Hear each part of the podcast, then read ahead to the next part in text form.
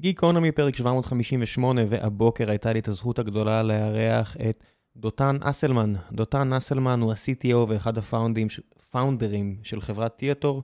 תיאטור מנסה לפתור מגוון בעיות בכל מה שקשור לעולם הניתוחים, לעולם הכירורגיה. הם פיתחו מודל שמעבד צילומים מתוך ניתוחים, ומבין מה נעשה טוב ומה נעשה פחות טוב. ואיך אפשר לייעל את העבודה בתחום שהיה הרבה פחות מונחה עובדות ומונחה אה, ראיות מאשר חלקים אחרים בעולם הרפואה, וזה בהחלט הר מאוד מאוד גבוה שהם מנסים לטפס עליו. אז זו הייתה שיחה מאוד מעניינת עבורי לראות איך הם עושים, מה הם עושים, אפילו ברמת החישובים הפיננסיים של האם לקנות את השרת שיאפשר להם לאמן את המודל בעצמם, או לשכור שלל נושאים, ומקווה שגם לכם יהיה מעניין כמו שלי היה מעניין. ולפני שנגיע לפרק עצמו, אני רוצה לספר לכם על נותני החסות שלנו, והפעם זו חברת Cato Networks. חברת Cato Networks מטפסת על הר מאוד גבוה בעצמה. אה, היא עושה מהפכה בכל מה שקשור לעולם הרשתות ואבטחת המידע, ומדובר על שוק של למעלה מ-30 מיליארד דולר. ולמה אני מספר לכם את זה? כי ב Cato עכשיו מגייסים למגוון תפקידים, ומדובר על חברה שבזמן שכל המשק קצת עדיין לא מוצא את עצמו, אז כאן הם ממשיכים לגדול ולחפש את האנשים המתאימים ביותר שיעזרו להם לטפס על ההר הזה. את החברה הקימו שלמה קרמר וגור שץ, והשמות שלהם פחות או יותר הפכו להיות מזוהים עם תעשיית הסייבר בארץ. הם גייסו יותר מחצי מיליארד דולר עד כה בהערכת שווי של יותר משניים וחצי מיליארד דולרים. יש בחברה מאות עובדים, רובם יושבים כאן בארץ, זאת אומרת שבמשרד שלכם יהיה לא רחוק מזה של שלמה קרמר ולא רחוק מזה של גור שץ, ואם אתם מחפשים הזדמנות, חברה שבאמת מתחרה ראש בראש עם פאלו אלטו, עם סיסקו, עם AT&T, אז קייטו נטוורק זה בדיוק המקום בשבילכם, אחלה מקום, מאוד מעניין, וגם אופק עסקי מאוד מאוד יציב ומשמעותי. אני אזמין אתכם להקשיב לפרק עם גור שץ, או הפרק עם עידן, שמוביל שם את השיווק, וגם מהבחינה הזאת מאוד מעניין לראות מה הולך שם. אה, והערכתי את שניהם, אז הנה המלצה חמה ממני, תקשיבו, תראו אם מתאים לכם, ואם מתאים לכם, לכו לעמוד הקריירות שלהם, ותגידו שהגעתם דרך גיקונומי. ועכשיו, דותן, מקווה שתהנו.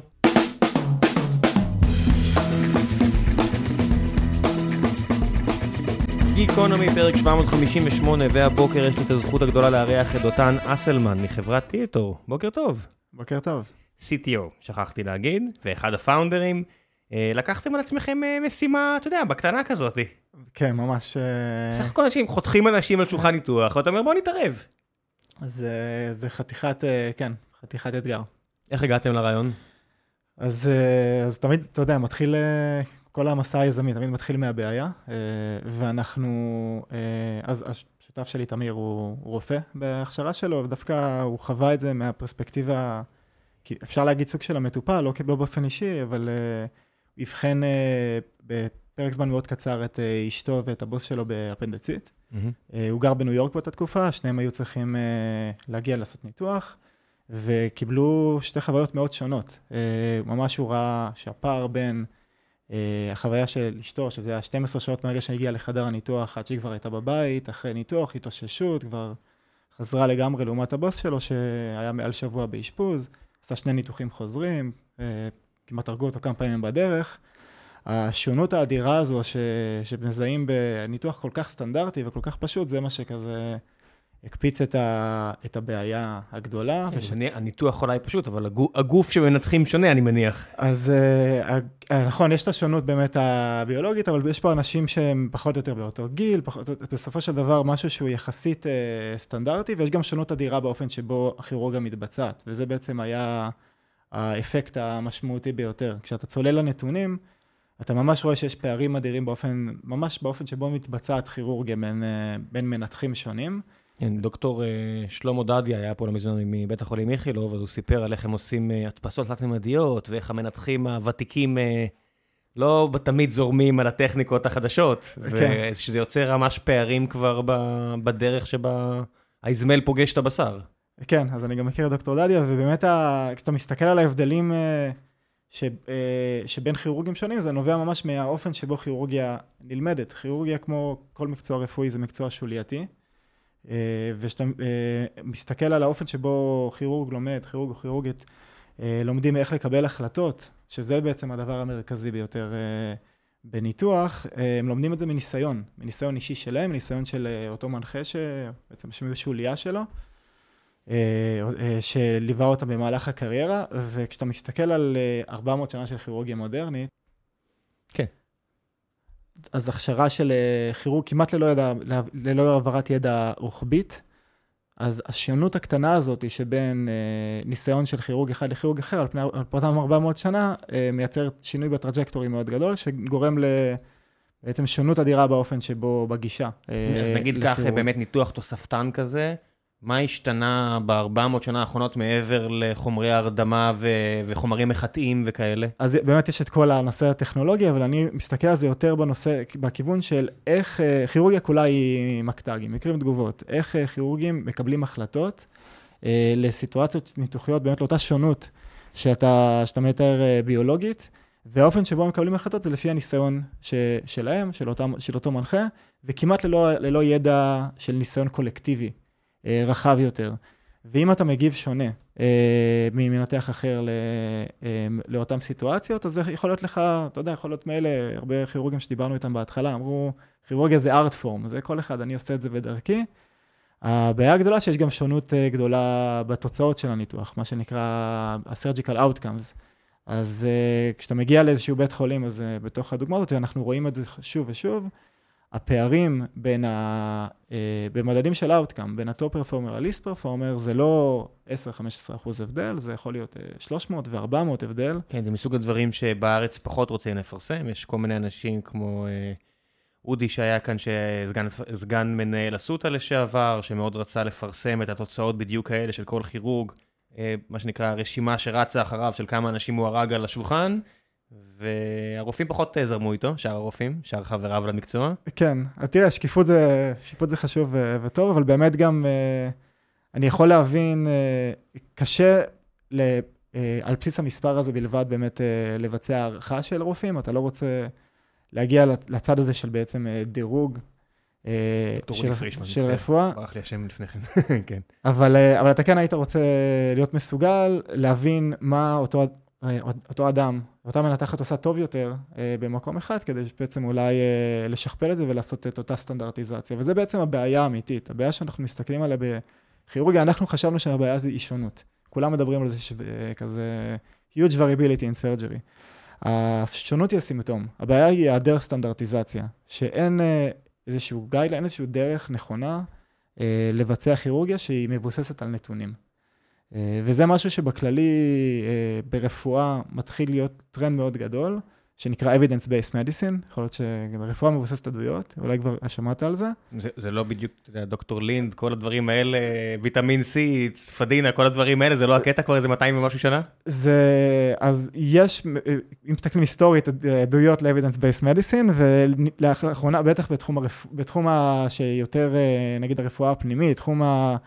אה, תרופות, כאילו הרבה יותר דברים נהיים יותר scientific, אבל זה מדהים לראות שהרבה מהרפואה, הרבה מה, בעצם ה guidelines של איך, איך להתמודד עם uh, מחלות נובע מ, רק מניסיון, לא בהכרח מעדויות, לא בהכרח מניסוי מבוקר.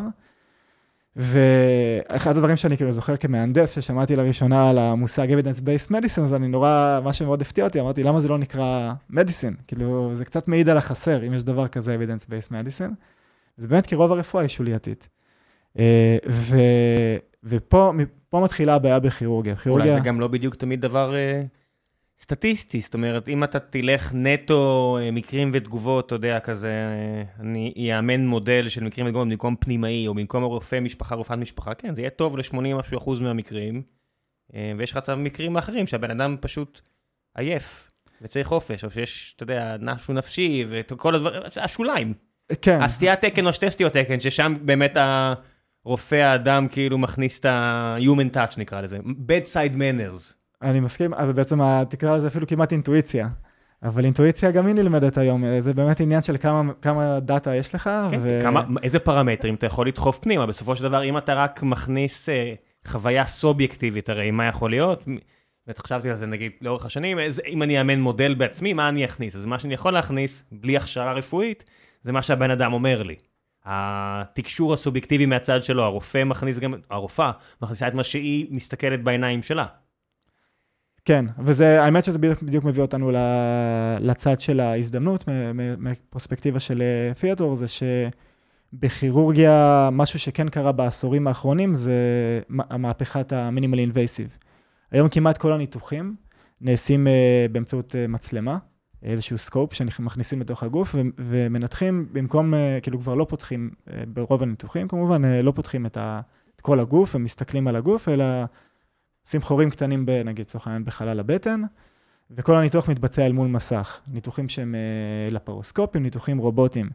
וזה, פה נוצרת הזדמנות אדירה בשילוב עם, הטכ... עם הטכ... קדמה הטכנולוגית בתחום של Computer Vision, שלראשונה, כל האינפוטים האלה, ובדיוק מתחבר למה שאתה אומר, כל האינפוטים ש, של המנתח, אה, הם אה, דרך אותו סנסור, הם דרך המצלמה, זה לא, אין לזה אינפוטים חיצוניים ש...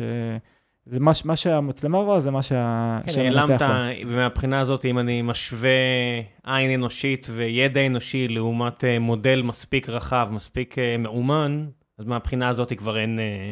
כל היתרון בטל. כן, ויש יתרון מאוד גדול למחשב, שיש לו, יכול לייצר, לצבור ניסיון קולקטיבי. ופה אנחנו נכנסים, כי בר, פתאום אנחנו לראשונה נמצאים בעידן, שיש את שלושת האלמנטים שאפשר על בסיסם להבין מה זה surgical best practices, להבין את אותן החלטות נכונות. שזה מי נכנס לחדר ניתוח, כלומר, זה כבר בתיק הרפואי הדיגיטלי, כבר, עשור, כבר מעל עשור דיגיטלי. אה, כל הנתוני עבר שלו, כל המחלות רקע, למה הוא מושפז, כל הנושאים האלה כבר קיימים. מהם אותן החלטות שהתקבלו במהלך הניתוח, שזה באמת הייחודי, שאפשר לתפוס על בסיס מצלמה, ומה הייתה התוצאה, ומה היה, אה, האם היה סיבוכים, כמה זמן אשפוז היה אחר כך, האם היה ניתוח חוזר? ו- כן, וכולי. התוצאות מעבדה, שבסופו של דבר, כמו שאמרת, בעשור האחרון, ברגע שיש לנו את התוצאות שלו, הרי לפני שנכנסים היום לניתוח, אז יש הרבה מאוד בדיקות דם שצריך לעשות וכו', ואם אתה יכול לקחת את זה ולמצוא מתאם בין, אוי, תראו, היה פה איזשהו... אה, אינדיקטור כזה או אחר בדם שהוביל לתוצאה רעה בניתוח, וראינו את זה ברחבי העולם בעוד מקומות. אז, אז זה באמת הנתונים הפרי-אופרטיביים, אבל מה שבאמת מעניין אותנו לראות זה ההחלטה שהתקבלה בניתוח למטופל שזה הרקע שלו, שזה הרקע הטיפולי שלו, זה הבדיקות דם שלו, לאיזה תוצאה זה הוביל. וכמובן, אתה יודע, אתה יכול לקבל את ההחלטה הלא נכונה ועדיין תהיה תוצאה טובה, ואתה יכול לקבל החלטה נכונה והתוצאה תהיה לא טובה, אבל זה מתאזן במספרים גדולים. ופתאום לעשות את זה ב-large scale, זה, זה בעצם המפתח להבין in an evidence-based way, בצורה מדעית, גם uh, מה עם surgical best practices. Uh, שמה זה... פונקציית המטרה? זאת אומרת, על, מה, על מה אתה מאמן את המודל בסוף? חי, מת, ברור. Uh, מה עוד? זמן, זמן התאוששות? אז, אז uh, ה-outcomes המשמעותיים ביותר זה סיבוכים. כמובן שכן, זה סיבוך, מוות זה סיבוך... ממש סיבוך בעייתי. מאוד, מאוד חמור. אז אה, נושא של סיבוכים, זמני אשפוז, זמנים בחדר הניתוח, כלומר זה בעיקר אה, נתונים שאפשר יותר לחבר אותם לנושאים של efficiency, ונתונים שמחברים אותם לסייפטי. זה נהיה מודל מאוד מסובך, זאת אומרת, טכנולוגית נטו, אם יש לי כל כך, אם הפונקציה מטרה שלי מורכבת מכל כך הרבה, מווקטור של תוצאות, זאת אומרת, כל אחד מהם זה יותר טוב בצורה אה, ליניארית, למטה יותר טוב, למעלה פחות טוב, כל מיני כאלה? אה, כן. או שיש דברים שהם יותר אה, אפורים? אז האתגר, קודם כל האתגר הראשון מודל זה בכלל למדל את, ה, את הוידאו, בכלל לחלץ את אותם uh, את אותם uh, רגעים בניתוח שמעניינים, את אותם החלטות, את אותם uh, אירועים. זה, זה מודל אחד שאתה מאמן אותו בצורה שהיא כאילו בלתי תלויה. זה Supervised Learning, אתה צריך להגיד, פה ראיתי דימום, פה ראיתי פגיעה בכלי כזה, פה ראיתי שיש... כן, אתה עדיין צריך את הדאטה סטרקצ'ר הזה של, של זה דימום, זו פגיעה. נכון, כן. שזה לא טריוויאלי, זה לא בדיוק אה, חתול או חתול שזמין לי באינטרנט. אה, וחד משמעית. גם... הטאגים, רק לעשות טאגים על הדברים האלה, זה כל כך לא טריוויאלי. אני אחזיר אותך אפילו יותר אחורה, איסוף הנתונים קודם כל הוא אתגר אדיר, כי, כי זה מידע שגם עם אותן מצלמות, אני מתאר אותן שכבר מסוף שנות ה-80, הדלתא הזאת של ללחוץ רקורד, לא היה, לא הייתה עד ממש, עד ממש לאחרונה. מה זה לאחרונה? אה, זה שאתה מסתכל, תראה, ניתוח יכול לקחת 5-6 שעות. לאחסן את, את כל הניתוחים בבית חולים זה... פטות של דאטה.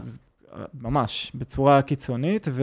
אלף פטה, אלף ג'יגה, כמויות אדירות של, של זיכרון, שצריך נטו כבר להתעסק בהם, בכמויות כל כך גדולות של סרטים, לפני שהם מכווצים, לפני שהם נזרקים לאיזשהו מקום יותר זול, מדובר כבר על בעיה לוגיסטית. זה סדרי גודל יותר גדול מכל שאר המידע שבית חולים מאחסן בדרך כלל.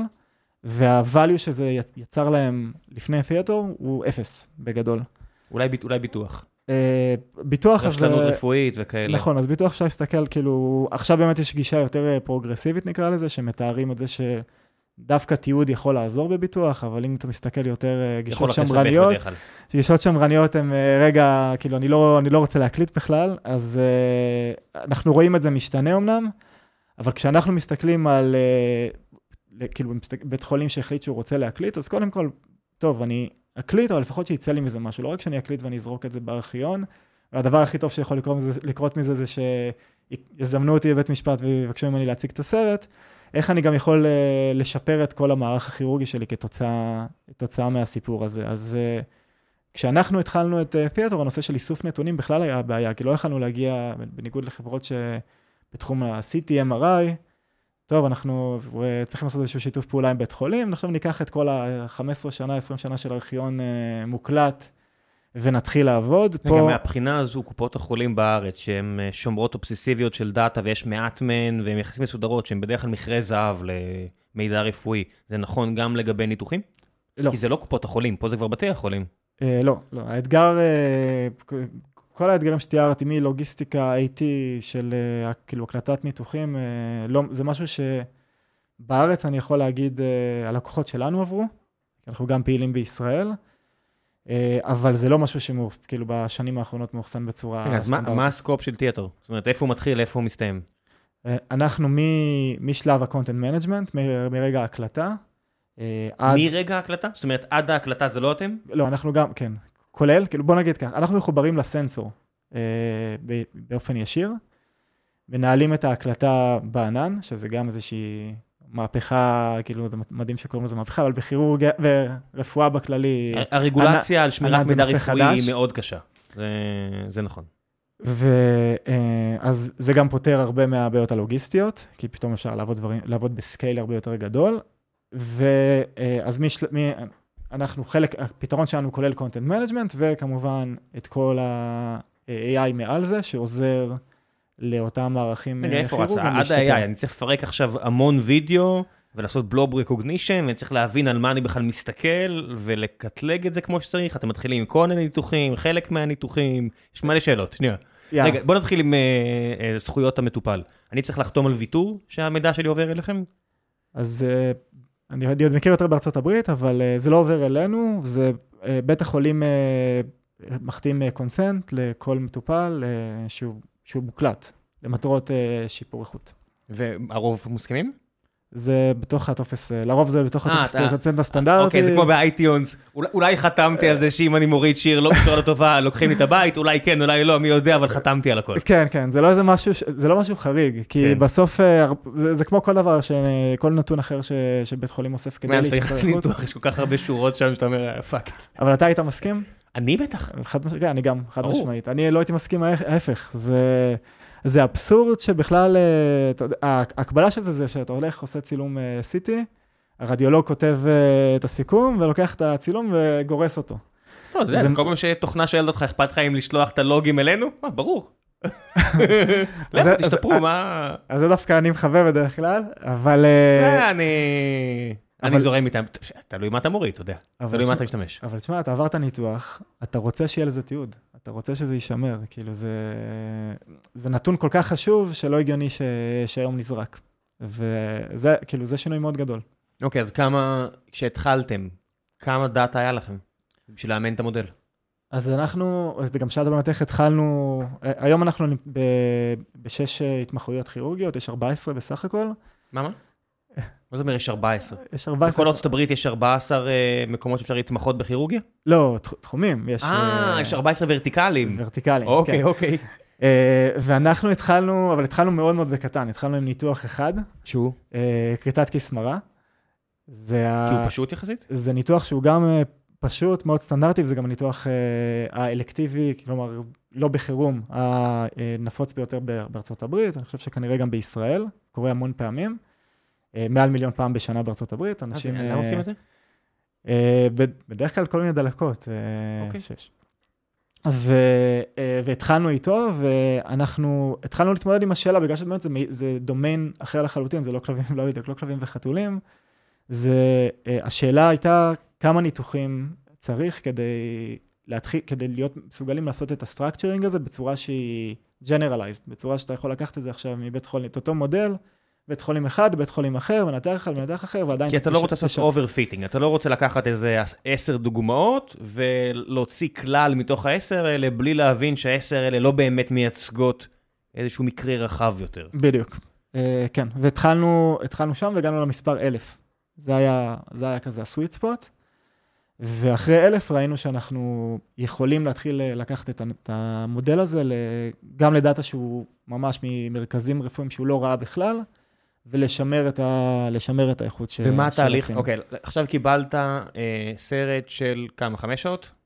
אז אה, כיסא מראה נניח עם אה, שעה, בין חצי שעה לשעה. אוקיי, 60 דקות של סרט, אה, 30 פריימים לשנייה, יש לך מלא תמונות בודדות שאתה יכול לעבוד איתן. מה אתה עושה איתן?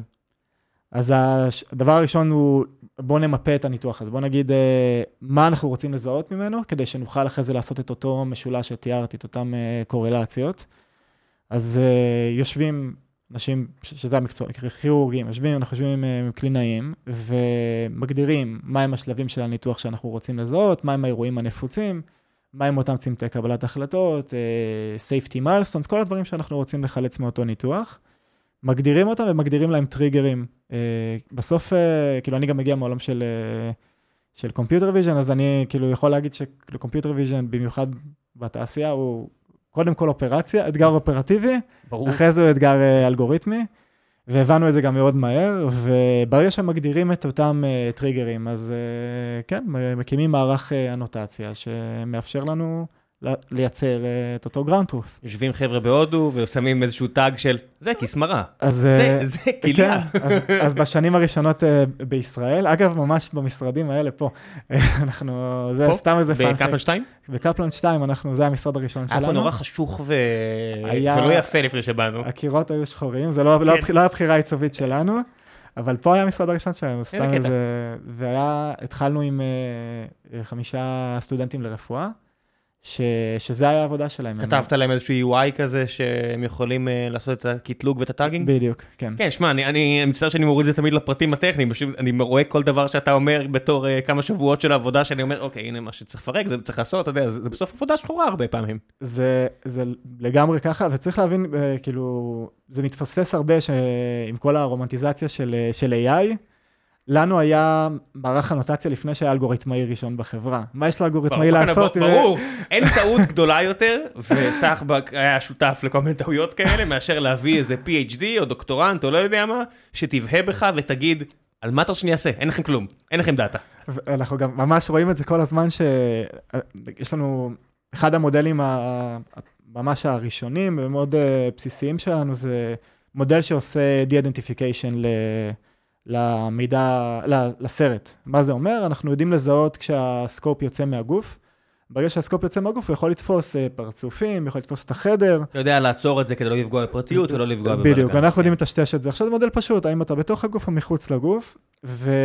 ומדי פעם אנחנו נכנסים למקום חדש, חדש, פתאום אנחנו מזהים אה, איזשהם דריפטים. בזה. עכשיו יש לך שתי אפשרויות, ותמיד תמיד אני בוחר באותה אפשרות, אבל אפשרות אחת זה, בוא נשים על זה שלושה מהנדסים, יפתרו את זה.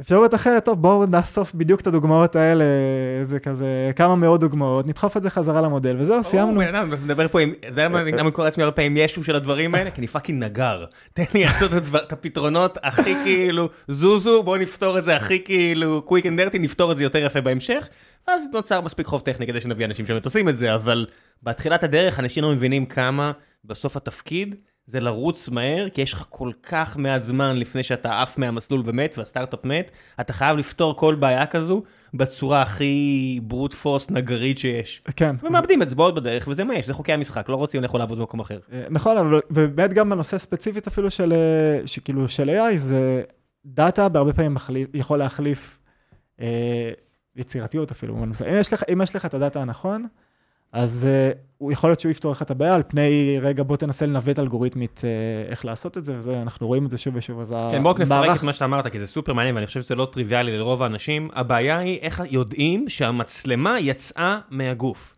אפשר עכשיו לתת לאיזשהו אלגוריתמיקאי, שתבוא ותגיד, אני מזהה אור, אני אשחק אלגוריתמיקה לפי כמות הקונטרסט, או לפי כמות החשיפה לאור, או לפי השינוי מהפוליגונים מה, שאני רואה כדי לזהות בתוך בטן, מחוץ לבטן, כל מיני דברים כאלה.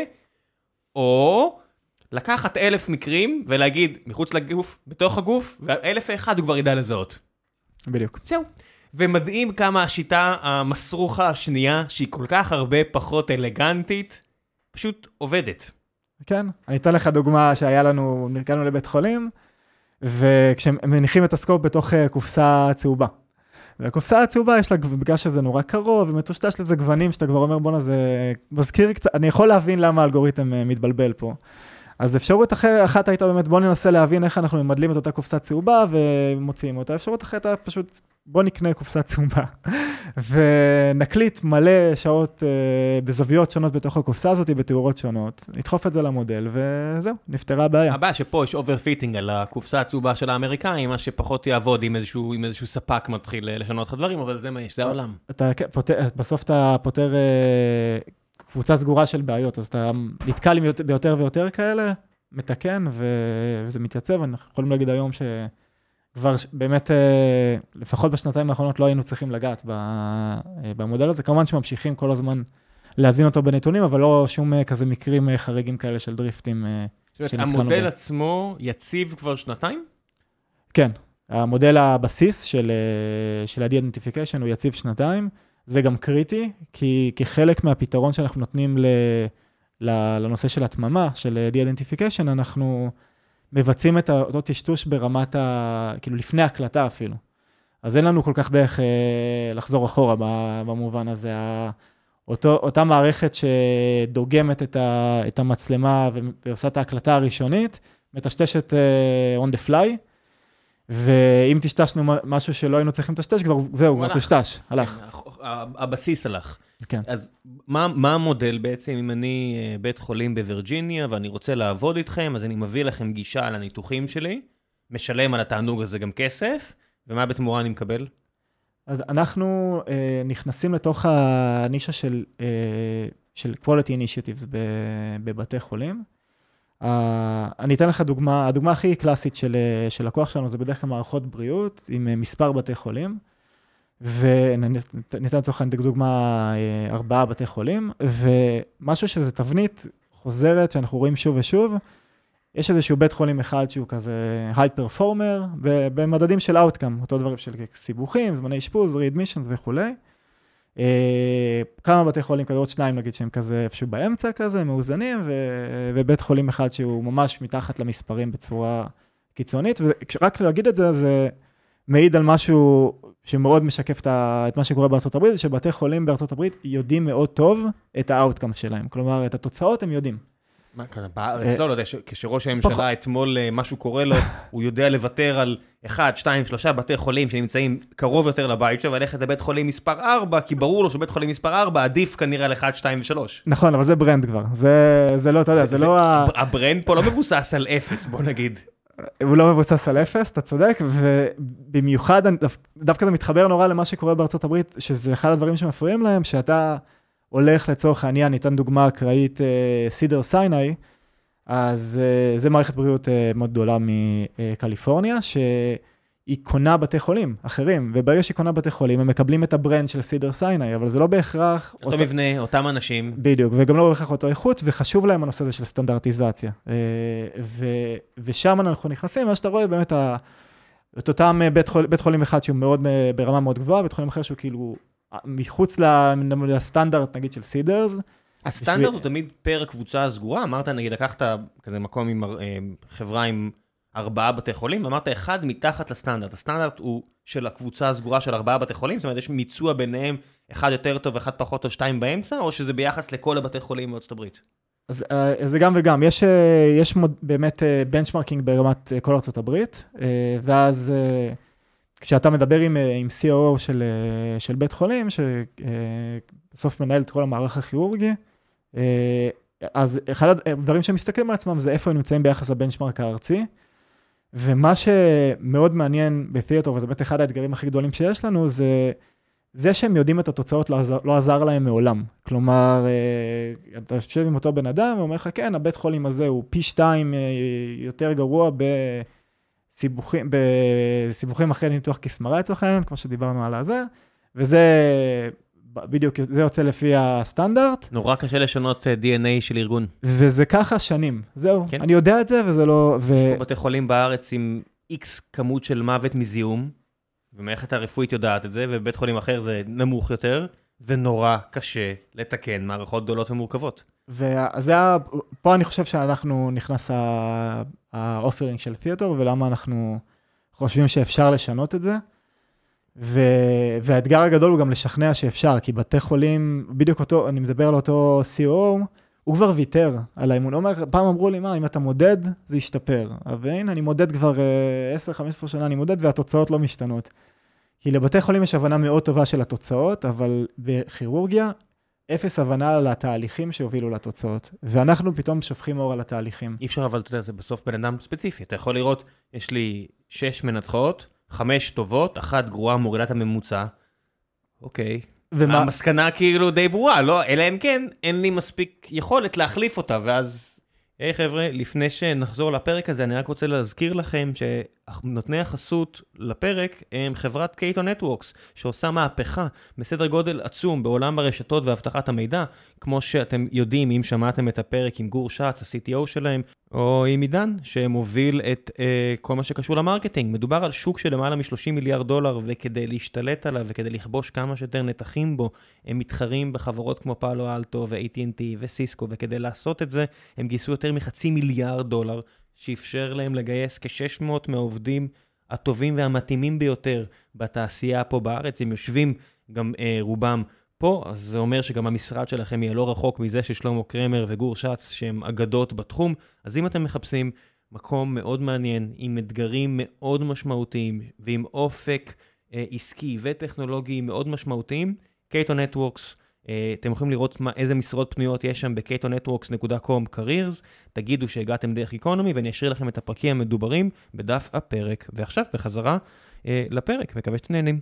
זהו, אבל היא אותה מנתחת אה, גרועה, היא כנראה, בניתוח א', היא כנראה אולי הכי טובה בניתוח ב'. כלומר, ככה די... זה באמת קורה? כן, הם, הם נורא מאזנים אחד את השני. כי אתה יודע, אם היה לך רק מישהו שהוא רק גרוע ומישהו שהוא רק טוב, טוב, הם מפטרים את הגרוע, זה שוק פרטי, ארה"ב, זה נורא פשוט להם. Uh, אתה תמיד תראה שיש לך את המישהו שהוא פי שתיים יותר טוב בכיסא מראה, והוא פי שתיים מה, פחות כאילו, טוב. פחות טוב. זה, זה באמת כאילו, אתה, אתה, אתה מראה למישהי, אתה, אתה מוציא דוח שאתה אומר, תקשיבי, את על הפנים בכיס מראה, אבל את אש בפנדצית? כן, והם, הם, אה, ואתה יודע מה גם ההסבר המיידי? טוב, אני לוקחת את המקרים הכי קשים בכיסמרה, זו הסיבה שהתוצאות שלי הכי פחות טובות. זה, זה גם אחד הדברים שאנחנו נותנים לו... האמת שאתה יודע, יש פה שקלול לרמת קושי של כל ניתוח. אה, נכון, למרות שהמספרים גדולים מתאזנים בזה, כאילו, לא, אין את המנתח האחד הזה. אם באמת אין selection bias, אם באמת אין בן אדם שלוקח באמת את הזריקות הקשות במגרש. Uh, נכון, uh, ואנחנו יודעים גם להראות שאין, כי אנחנו יודעים גם להסתכל, כאילו, או שיש, לצורך העניין, אנחנו יודעים להסתכל גם על הנושא של רמת המורכבות של הניתוח. Uh, לפני, לפני שמתבצע משהו, כלומר, רק בדקה, שתיים הראשונה של הניתוח, רק מהסתכלות על חלל הבטן, לא משנה, חלל של המרחב הניתוחי, להבין את רמת הסיבוך שלו לפני ש... שהתחיל כבר לקרות משהו. לפני שההתערבות של המנתח, שההחלטה של המנתח השפיעה. אבל רק הוויזואליזציה, רק הניתוח של התמונה, באמת מכסה את כל התמונה? זאת אומרת, אם אני... אני מניח שגיל למשל יבוא לידי ביטוי בחלל הבטן, אוקיי? אז אני מניח שיהיה קורלציה חזקה, גם קוזציה, אז זה בסדר. אבל מה לגבי מחלות או דברים כאלו? לא יודע, נגיד קורונה עכשיו הייתה. והרבה אנשים אה, מתו, מה שנקרא, עם קורונה, כי הקורונה היא זו שהרגה אותם, אבל היה דברים אחרים. והקורונה הוסיפה דרגת קושי מאוד משמעותית להרבה ניתוחים, אני מניח. אז איך, איך משקללים את דבר כזה, למשל? אז אתה מכניס גם את, את הפרמטרים האלה. של יש... הבדיקות דם, של הווירוסים רטרואקטיבית, ש... כן. שמצא, היי, תקשיבו, הבן אדם הזה בעצם יצא חיובי, פוסט מורטום, ראינו שהיה לו בעצם וירוס, ואז אתה יודע לתקן אחורה? אנחנו, זה חלק מהאינפוטים ש, שאנחנו מכניסים באותו מבחן קורלציה, כי אתה רוצה לדעת מה הפרופיל של המטופל, שזה בדיוק מה שאתה מתאר, זה היה מה אותן מחלות רקע, תוצאות מעבדה, אה, גיל, אה, משקל, כל הנושאים האלה. מה שאנחנו יודעים לתת, שזה באמת מה קרה בניתוח, שזה דבר ייחודי, אל התוצאה הניתוחית. ומה אתה מביא לאותו COO שכבר נואש ממדידה? אז אנחנו ממפים את אותם evidence-based best practices, ועוזרים לאותו CEO שיהיה לו כלים להגיד מה הוא רוצה להטמיע. אני אתן לך נגיד דוגמה, אז מאותו, מאותו כיס מרה, יש... ודיברתי על זה שכמעט אין evidence based בכירורגיה, אבל פה זו דוגמה דווקא ש, שממש יש. בניתוח כיס מרה, הסיבוך הכי נפוץ אה, נקרא bile duct injury. אה, זה סיבוך שהוא קורה בחצי אחוז מהמקרים, 1 ל-200 אה, מקרים לפי הספרות, ותכפיל את זה במעל מיליון פעם בשנה הברית, זה מספרים מאוד גדולים, ולמרות שזה סיבוך יחסית נדיר. 5,000 אנשים, בואו נשים את זה אם אתם רוצים את המספרים על השולחן, 5,000 אנשים. שיכול להוביל לנכויות, יכול, עלול להוביל למוות. אה, ויש אה, איזושהי פרקטיקה במהלך הניתוח שנקרא אה, The Critical View of Safety, שאם אתה מגיע אליה, מורידה מוכח ושוחזר. 50 אלף, דרך אגב, טעיתי לגמרי. כן, כן, זה קפיצה... כן, עוד סדר גודל, 50 אלף, בסדר. זהו, זה הרגיש לי מאוד נמוך. כן, כן, הרגיש לי נורא נמוך 5,000 בשני סדרי גודל, כן. ואם אתה מבצע את זה, זה מוריד את הסיכוי לבלדקט אינג'רי מ-1 ל-200 ל-1 ל-2 מיליון. מגניב. ו... ואז אה, אתה מגיע למשהו שאנחנו רואים שוב ושוב, למחלקות uh, כירורגיות uh, בארצות הברית לצורך העניין, ואתה שואל, uh, תמיד, תמיד יוצא לי לשאול את אותו מנהל או מנהלת מחלקה בצורה קצת פרובוקטיבית, uh, שמעת על uh, critical view of safety, וכמובן שתגיד, ברור ששמעתי, מה זה, זו שאלה. והשאלה השנייה זה, כמה מהמחלקה מבצעים את זה באופן רוטיני. Uh, וה... ותמיד התשובה, מה זאת אומרת, מה, 100% מה...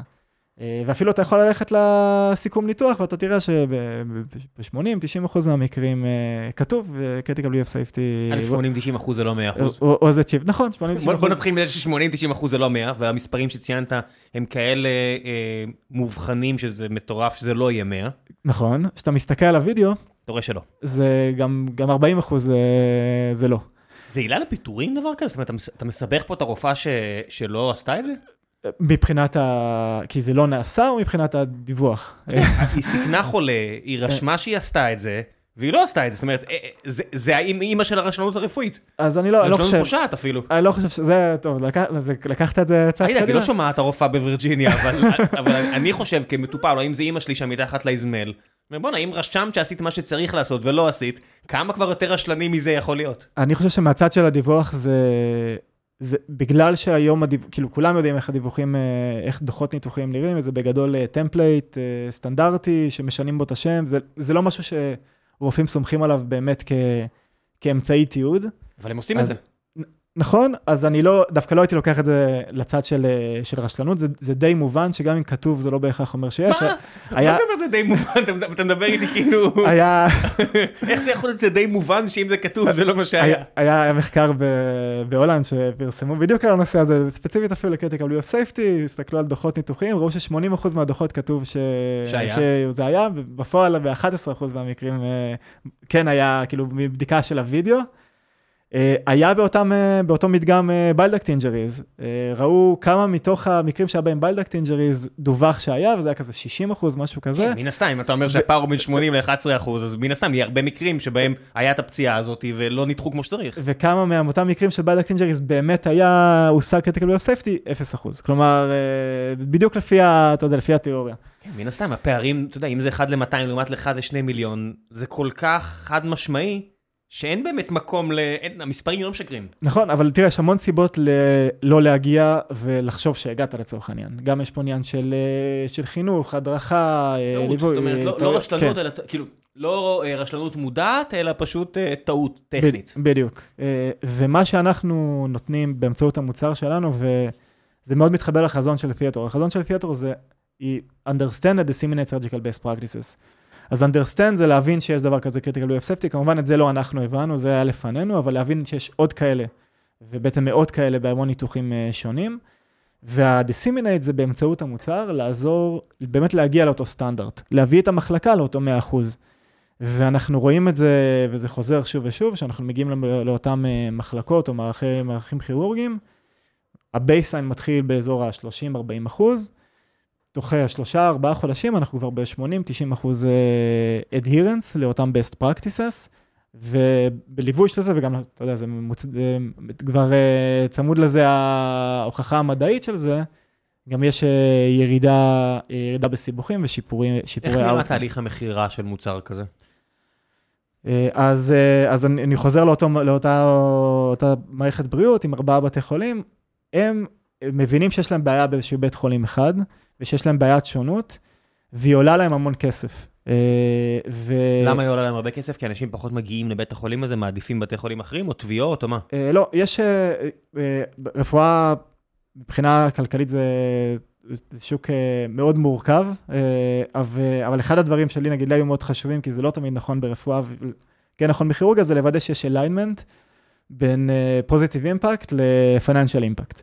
בסוף זה צריך, אה, כאילו, המטרה שלנו זה לעשות פוזיטיב אימפקט, אבל אם אנחנו לא נייצר פייננשל אימפקט, אה, לא יקנו אותך. לא, לא, כן, לא תהיה חברה. וכזה, המתמטיקה המאוד פשוטה בכירורגיה זה שניתוח שהיה בו סיבוך זה ניתוח שבית החולים הפסיד ממנו כסף. למה? אה, יותר שעות ניתוח, ואחרי זה עוד ניתוח, אולי תיקון. כן, הניתוחי תיקון הם על, חשבון. על, על חשבון בית החולים, אז אשפוז ארוך יותר, גם יוצא על חשבון בית החולים. אה, אז אה, בתי חולים זה, זה ארגונים שיש בהם, זורים בהם המון כסף, יש להם תזרים מאוד גדול, אבל הם חיים במרג'ינים מאוד נמוכים. כמו רמי לוי. כן, קצת, קצת, קצת כמו סופרים, והמרג'ינים שלהם נקבעים, וצריך גם להבין, מעל 50% מההכנסה של בית חולים זה, זה ניתוחים. בגלל זה, נגיד, בקורונה, כל הבתי חולים היו בצרות צרורות, ואתה אומר, מה זה? הוציאו לחל"ת עם הרבה אנשים, כי כל הניתוחים האלקטיביים, לא היה אפשר לעשות אותם, ובעצם אתה מבין שכל הכסף זה אנשים עושים דברים, בארצות הברית בכלל, שממש לא בהכרח צריך אותם. ממש לא. אבל זה המודל. אה, בדיוק, תראה, אנשים אמרו לי, אני זוכר, מה, קורונה זה, זה טוב לעסקים, זה הרבה אנשים חולים, זה, זה לא, זה אנשים במחלקות פנימיות, הם לא מכניסים כסף. אה, הכירורגיות זה מה שמכניס כסף לבית החולים, ואם אתה מסתכל על זה שרוב ההכנסה של, אה, של בית חולים היא מכירורגיה, וניתוח מוצלח, ניתוח רווחי וניתוח לא מוצלח, ניתוח הפסדי, אז פתאום אתה, אתה מבין שזה בדיוק אה, המודל והמספרים הם אדירים. כלומר, היכולת שלנו לחסוך, להוריד כמות ממש, אתה יכול לספור על, על יד אחת, שתי ידיים של סיבוכים מורכבים בשנה, מחזירה את ההשקעה ויותר באופן אז למה ללכת גבוה יותר לרגולטור, לסטייטס, לדברים כאלה? למה בכלל להותיר את זה? זאת אומרת, למה לא לנסות אה, להכריח ושאתם תהיו התו תקן של הדברים האלה? אה, עושים גם את זה דרך פרופשיונל סוסייטי, זה תהליך הדרגתי, גם צריך, אה, יש לנו פה חובת הוכחה. אתה רוצה להראות בצורה עקבית, שוב ושוב, ששימוש בתיאטור באמת מייצר את ההשפעה הזאת ומשמר את ההשפעה הזאת לאורך זמן. וברגע שזה יהיה, אז גם אנחנו ניכנס לתוך העולם הזה של בעצם של reimbursement. ש... שתקבלו אחוז מהחיסכון? שכבר זה יגיע לשלב שהמבטח יגיד לבית חולים, אני, אני מעדיף, אני דורש ממך להשתמש ב Theator, כי אני יודע שזה יוריד לי סיבוכים, זה יוריד לי את העלויות. זה ה holy grail מבחינה פיננסית? זאת אומרת, להיכנס למערכות אה, ביטוח האמריקאיות השמנות? כן, של מוצרים רפואיים. אה, ברגע שאתה, ש, שאתה מקבל reimbursement code, ברגע שאפשר לעשות עליך שיפוי, אז זה מייצר עוד יותר אינסנטיב לבית החולים להשתמש בך. לא, אתה כבר לא באמת עולה כסף.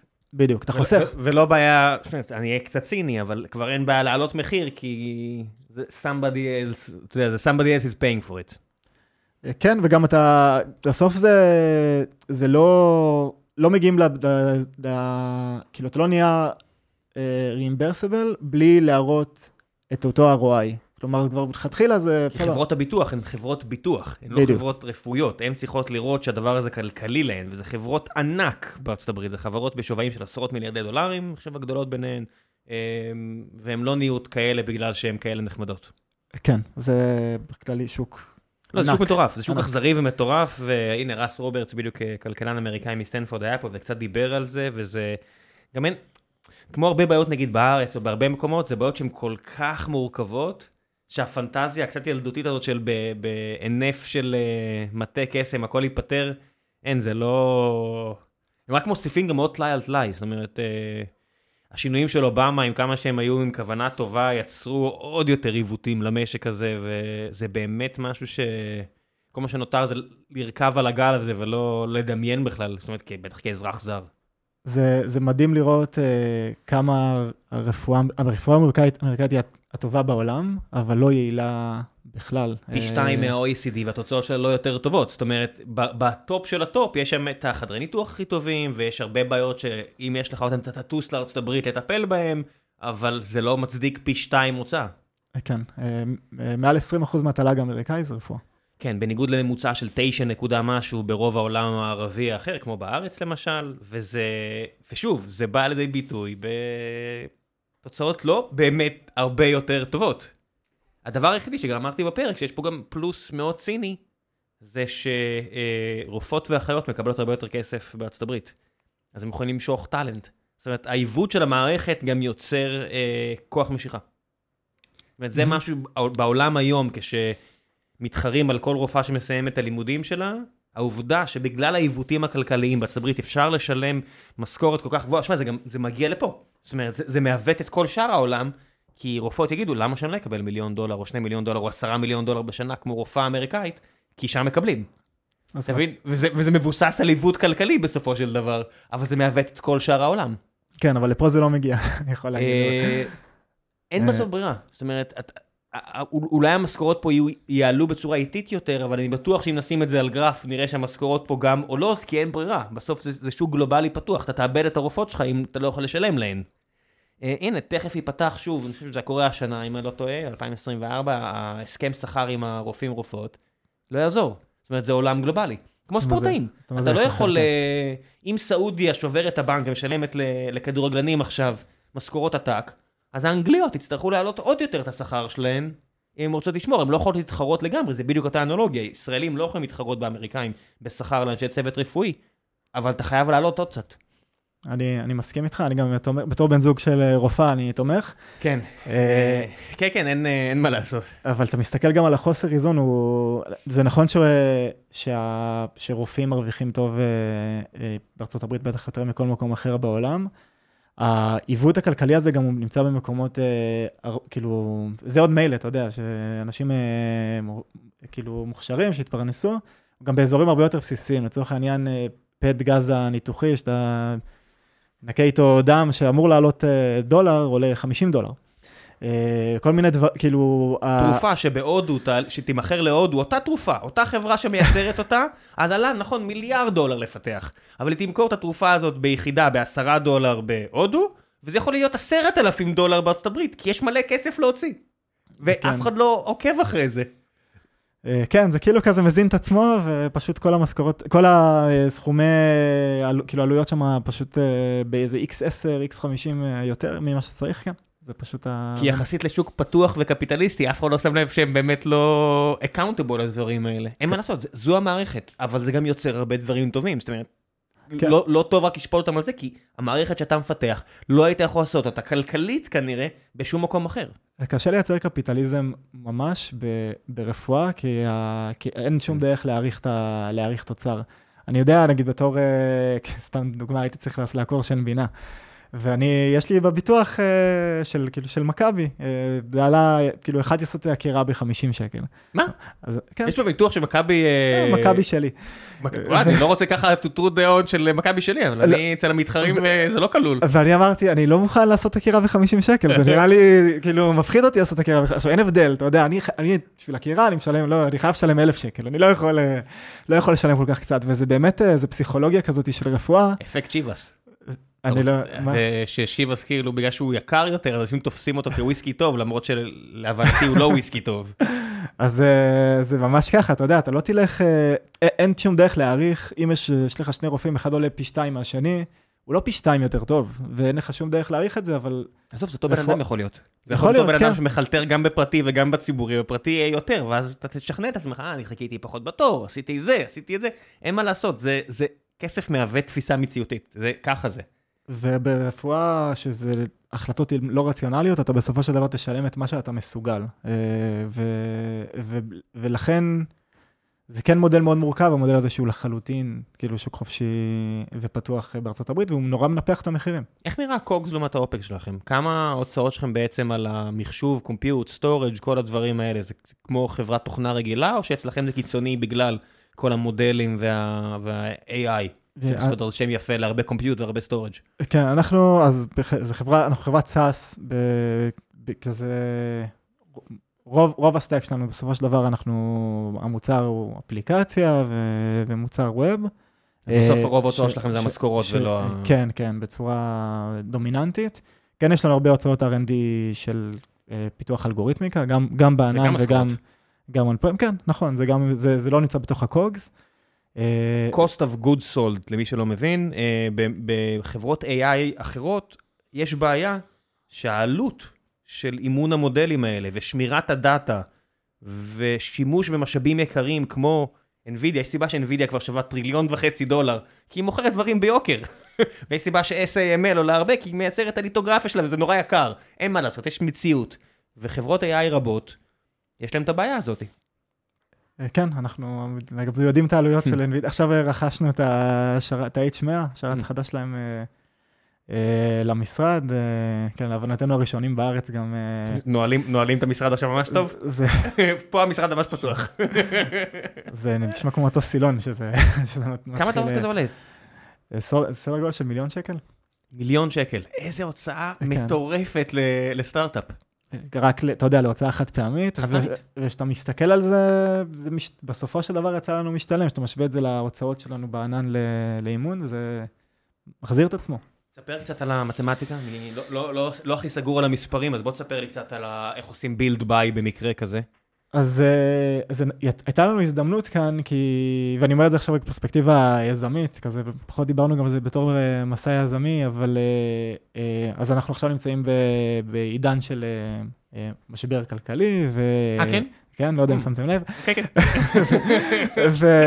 וכאילו, אתה בגיוסים, אנחנו, אתה יודע, גם צריך מזל בתהליך, אנחנו עשינו את הסיבוב האחרון שלנו באפריל 22, כן, אפריל 22, משהו כמו שבוע, שבועיים לפני שכל הבורסות התרסקו, כסף נכנס ואז הכל נפל. אז, אז ממש כזה יותר מזל משכל. מה, מת... מזל ולא מזל, מצד אחד קיבלת את הכסף, מצד שני הוולואציה שלך נש... נשחטה ברגע שעבר, זאת אומרת, אתה יכול תמיד להדביק את הוולואציה, אבל בסוף יש פלוסים ומינוסים לכל דבר. נכון, זה, תראה, זה אם, אם אנחנו נצטרך לגייס בזמן הקרוב, זה, מה שזה אפשר לנו זה במקום להיכנס, כאילו, בדרך כלל חברה מגייסת כסף, רוצים לרוץ הכי מהר שאפשר, אם זה כאילו כזה fail fast כזה, תצליח, אל תצליח, אבל בוא... כן. זה מתודולוגיה אחת, זאת אומרת, יודע, אנחנו... כן, נכון. זה קצת כמו AI, עשינו פה overfitting על תקופה, על שנתיים מאוד טובות, כולם מכרו לעצמם לוקשים, לא לוקשים, זה לוקשים רטרואקטיבי, כי אם אתה מתבסס על היכולת לגייס כסף כל 18 חודשים, ואתה מבסס את התזרים שלך ואת ההוצאות שלך על הדבר הזה, ומגייס אנשים לפי הדבר הזה, אבל אז חוקי המשחק משתנים. אז נורא קל מהצד להגיד, אה, למה עשית את זה? כי אלה היו חוקי המשחק. מסכים, מסכים. ואתה יודע, אז בדיוק, 18 חודשים זה ממש המספר שבדרך כלל לא יראו טוב, גייסנו. מה אנחנו עושים תוך 18 חודשים עם הכסף הזה, כדי לקפוץ למיילסטון הבא. ומן הסתם עם ההבנה שאנחנו נכנסים לתוך אה, לפחות איזה, לפחות שנה, שנתיים אה, שכזה לא ברור כל כך מה יהיה, אז אנחנו בנינו תוכנית אה, שמאפשרת לנו להמשיך לצמוח, אבל לצמוח בצורה יותר אה, קונסרבטיבית והדרגתית. ובנינו תוכנית לשלוש שנים. וברגע שבנינו תוכנית לשלוש שנים, פתאום, שאלת, אני אומר את זה בכלל בהקשר של, ה, של שרת און פרם, פתאום המתמטיקה השתנתה, של, אה, כי כשאתה מסתכל על ההוצאה שלך מש, על פני 18 חודשים, ואחרי זה הדולר ב, בחודש ה-19 לא שווה כמו הדולר אה, היום, פתאום מסתכל על זה לשלוש שנים, הפריסה של עלויות הענן משתנה.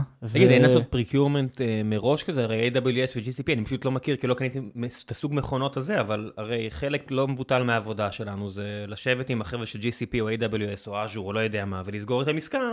אתה יכול לעשות... יותר זמן, אבל הבעיה בדברים האלה זה שאתה קונה טכנולוגיה ואתה מקפיא אותה, זאת אומרת, הם מקבלים מהצד שלהם הבטחה שהמכונה הזאת תהיה רווחית, כי הנה מישהו כבר משלם עליה שלוש שנים קדימה. אתה מצד שני נתקע עם... לא יודע מה, שרת Redshift מיושן שכועסים עליי פה, שקניתי לשלוש שנים קדימה, ואני שובר את החוזה אחרי שנתיים, כי זה כבר לא מספיק טוב. אז אתה יכול לעשות reserve, עדיין, עדיין יותר, בצורה משמעותית יותר משתלם on-prem, אם אתה יכול, אם אתה מוכן לעשות את ההוצאה החד פעמית הראשונית הזאת. ו... תחזוקה, רגע, יש לך גם הוצאה נוספת שבסוף מישהו צריך, בשרת כזה שאתה עובד עליו, אז זה לא כמו שרת שמשתמשים מגיעים אליו, אבל יש גם הוצאות. אז זה, זה, זה לרוב כלול. כלומר, יש לך, כאילו, לא, זה, זה כמעט שירות, מה שאתה קונה שם. ספר.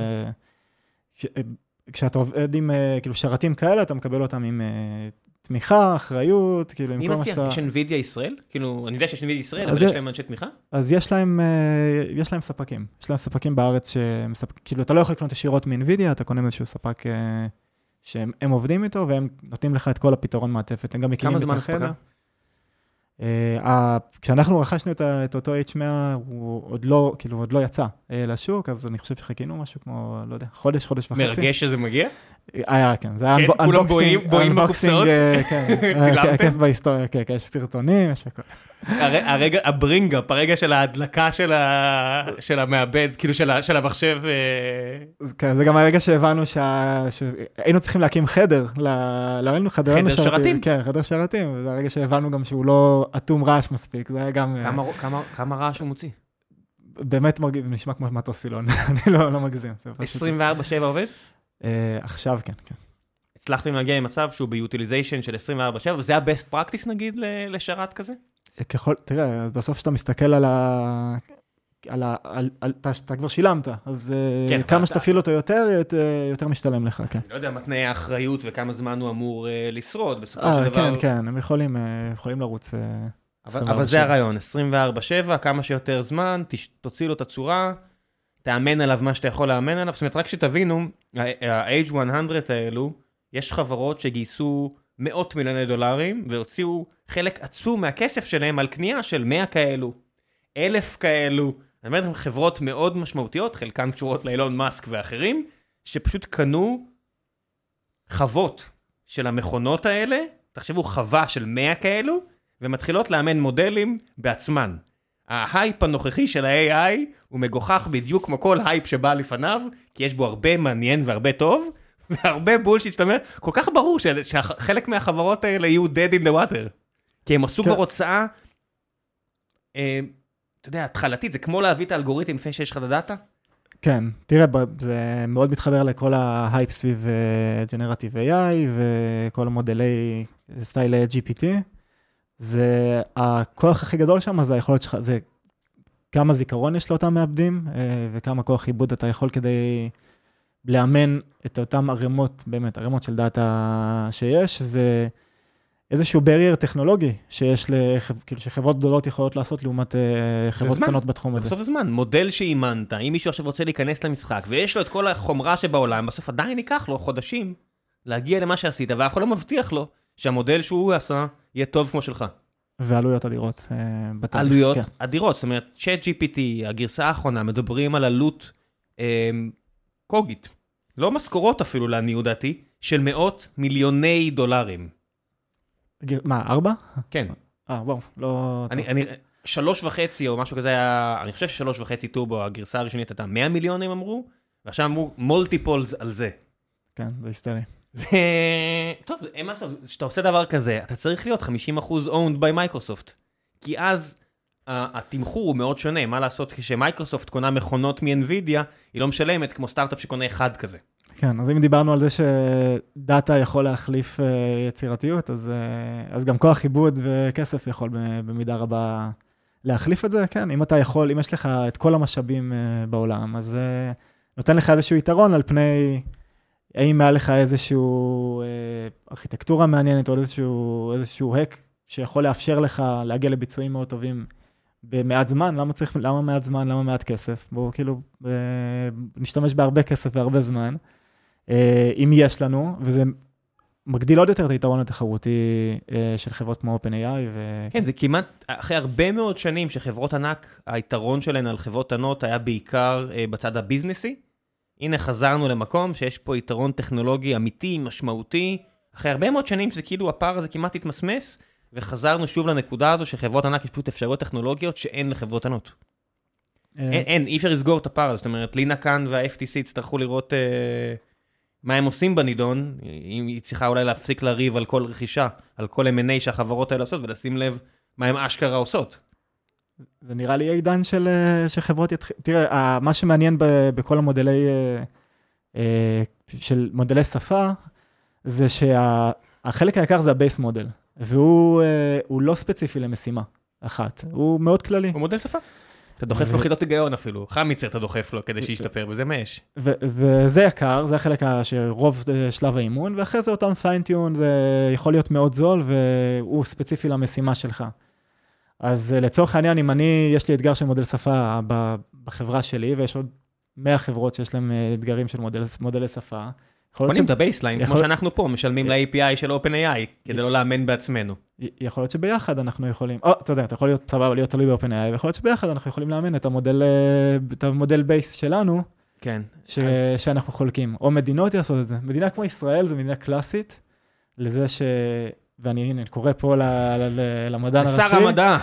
למדען הראשי, אה, לאמן מודל שפה בהשקעה של לצורך העניין 100 אה, מיליון שקל, או משהו בסגנון הזה, לתת רישיון לכל החברות הישראליות, זה גם יכול להיות יתרון אה, טוב עכשיו אה, לשמר חברות ישראליות את ה-IP שלהם בישראל, ופשוט לתת את הרישיון הזה בחינם, ולהתחיל באמת לתת איזשהו יתרון תחרותי, כי אנחנו מדינה, מדינת אי מאוד קטנה, אין הרבה מדינות שיכולות לעשות את, ה, את התהליך הזה, אה, וזה מבטל את היתרון התחרותי שאתה מתאר על, אה, על חברות אה, גדולות. מדינה זה גם חברת ענק, בסופו של דבר עם תקציב טיפה יותר גדול מרוב החברות המסחריות. נכון. אמירויות עשו משהו בסגנון דומה ועשו אותו open source לחלוטין, ואני חושב ש... שאפשר לעשות משהו יותר משמעותי בזה, מזה בהוצאה גדולה יותר, אבל גם לתת יתרון תחרותי לישראל. מה יעזור, נגיד, לכם מודל שפה? אנחנו פחות בעולמות כן, האלה, כאילו, כן. לא, אני אומר עכשיו לא- בכללי. אני, אני, זאת הבעיה בדברים האלה, שיש לך משהו ריכוזי, אז הוא בוחר משהו, השוק עצמו יודע להגיב הרבה יותר מהר, יזמים מסתכלים ואומרים, oh, זה crowded, אוקיי, AI 21 כבר שם, סבבה, יש שם חבר'ה חכמים, אני אתן להם ללכת להילחם עם הדרקונים שהם נלחמים בהם, אני אלך ל-image recognition ומודלים, כי יש פחות, באמת, כי יזמים ישראלים תמיד היינו די טובים לא ב deep, זאת אומרת, גם אולי ב deep tech, אבל יותר טובים בזיהוי הזדמנויות. וכשאתה עושה את זה בצורה ריכוזית, נורא קל אה, לטעות. נורא קל ללכת על ההייפ ולהיכנס למקום שבו יש יותר מדי תחרות, ואז אתה גם מהווה את השוק מהבחינה שאתה שולח אנשים להתחרות במשהו שפשוט, אתה יודע, הוא overcrowded. אני חושב שהאפליקציות של, אה, של אותם מודלי שפה עוד לא, ממש עוד לא גירדנו את ה... גם אם כאילו... כן, זה נראה נורא.